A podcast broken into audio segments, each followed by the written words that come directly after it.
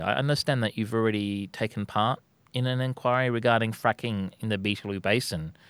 Is that right? I have, yes. Can you maybe tell our listeners about what you told politicians in Canberra about your views on fracking? The important thing I wanted to point out is not only the effects of fracking on our land and country, but also on our culture and our stories and our future. That's what I wanted to bring to notice, and also the role of what Northern Land Council is doing in aiding that, but also not aiding that, not assisting us in achieving that goal. We wanted to bring to, to the attention of wider Australian that the harm that fracking will do to our land and our water and to our environment.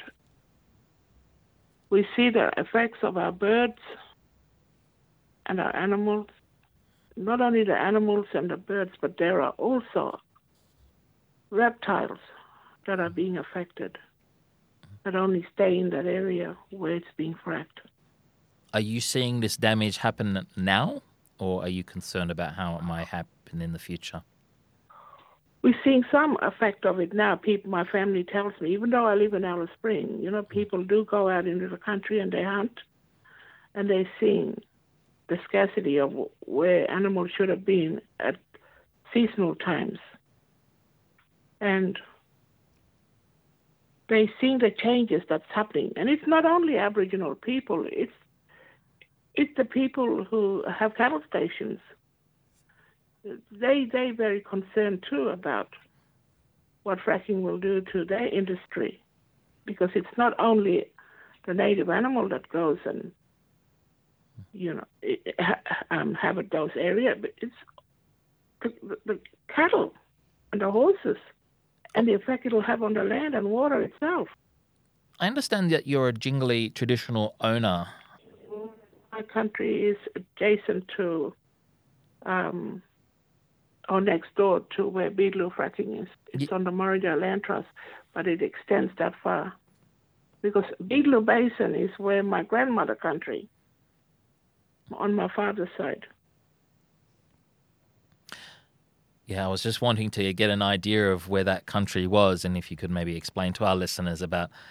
Could, could you describe the country a little bit at the at the moment and what what it's like? The country is a mixture of woodland as well as plain country, um, dense woodland with um, bulwaddy and with other trees, and there's a lot of shrubs as well included in that that's are native. Some some trees are just native to that area. The shrubs, I mean. But yeah, it's vast. They call it cattle country. I was wondering if you could maybe talk to me about the role that the Northern Land Council have in regards to fracking on the country. You mentioned at the beginning of this interview that you had concerns that the Land Council were aiding fracking in, in the region. Can you maybe tell us a little bit more about why you think that? Well, because NLC or Northern Land Council is a government entity and it gets its funding from the government, from the Com government, Australian government, their their role I'm looking at in my country is and on, on for my people is they're just going around and getting signatures of people who say that they are traditional owners of that land, but some of them are not. What they want, and to us and many of us there is they just want a signature to say yes, go ahead and frack. They say that they had meetings numerous meetings, but with who? They don't go to the right people. So you're saying that they're not being transparent in terms of how no, or they're who not they are. transparent. Yeah, mm. they're not very transparent. You've never spoken to the Northern Land Council yourself, or Have they approached you?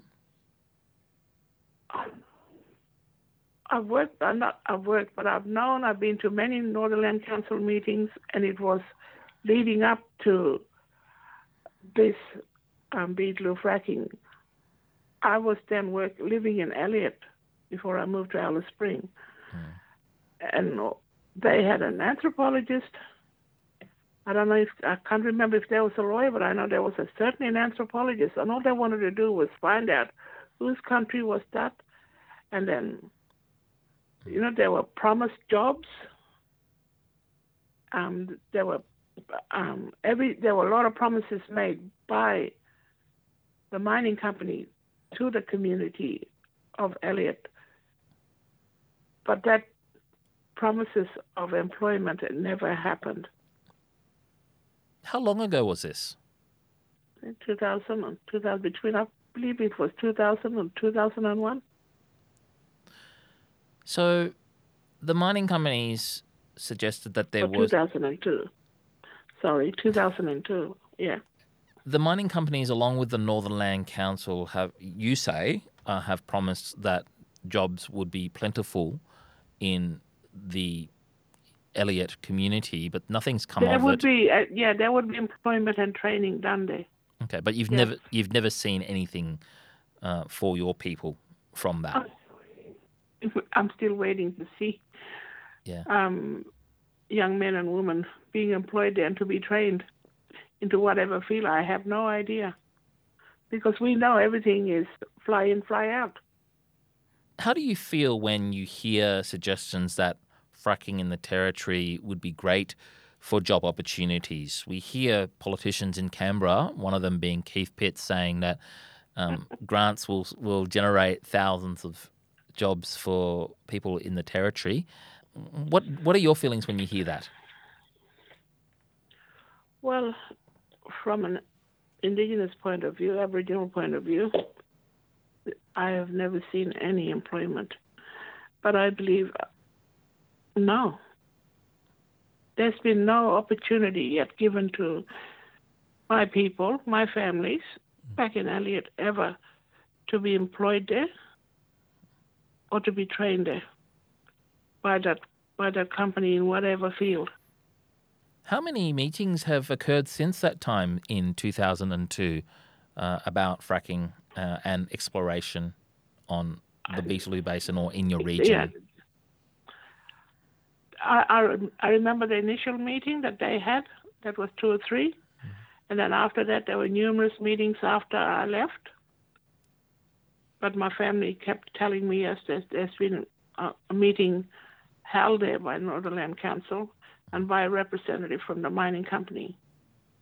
There were a lot of promises made, but those promise, promises never came to fruition.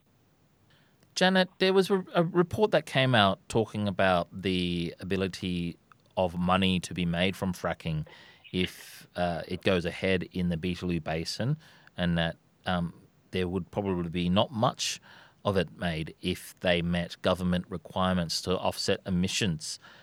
Uh, what do you think of this Yeah, report?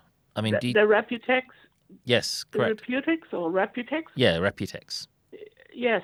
What do you make of that report? And Well, it's shedding the light on something that should have been shed a long time ago. It just shows. You know, I'm going to quote some some of the report that I've got written here. sure, And, um, the the gas produced will be really expensive, and the project will struggle to survive, becoming stranded assets. You know, shouldn't that be saying something to the government about stranded assets? And the Australian carbon budget would be blown out because the Beetaloo expansion would add 2.5 the times of Australian annual greenhouse emissions. And this is not what the scientists say we should be doing.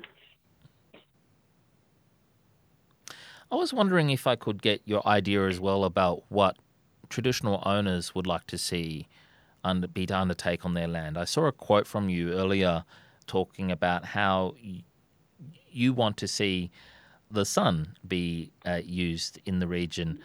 Um, Yes. Does does that mean that you look towards more things like solar power options for resource for the resource Well- industry in your region? There is a solar power. It's already happening in some communities. You know, we they're trialing out solar power, and one of them is Marlinja through Original Power. They have one house that's totally solar powered, and they're doing one in Beetaloo. Now, they we'd like our own communities, even the outstations where we to be solar powered because we know we can have that enormous energy up there. Don't have to pay much money. And it's free. Don't have to pay for the sun. And it's all year round. Is this something that you're actively looking at um, for your region? We that are you're looking for? at yeah we are yeah we are looking at for our region and for our, our own um, community living areas. We would like to turn to solar power. The other thing about fracking I wanted to say, Philip, is ma- many people are really wary about and afraid water contamination. You know, water is life as you know it, and as mm-hmm. people who are listening know, people can't live without water water contamination will affect not only us, but it will affect the environment and the very life that we have. Because where else can we get water? The artesian basin not only is underneath my country, Djingulu Mudburra country, but it goes all the way down to WA, right down to South Australia you know, it'll affect all those. All it needs is poison to get in there, and then we're gone. That sounds to me that this affects more than you know people in the Northern Territory region. That this Exactly, Could- it will it, it'll overflow into the WA and South Australia. Through Nurrdalinji Aboriginal Corporation, we are anti-fracking, and we do we want to try and fight for our right to live on the land as we wish to, and we want to protect our country the way we want to, and you know we're just asking the government, we're speaking to the government. Listen to our voices, listen to our stories, look to our side of the story. Don't just look at the dollar signs, please. Janet Gregory, thank you very much for talking to us here at CAAMA. Thank you.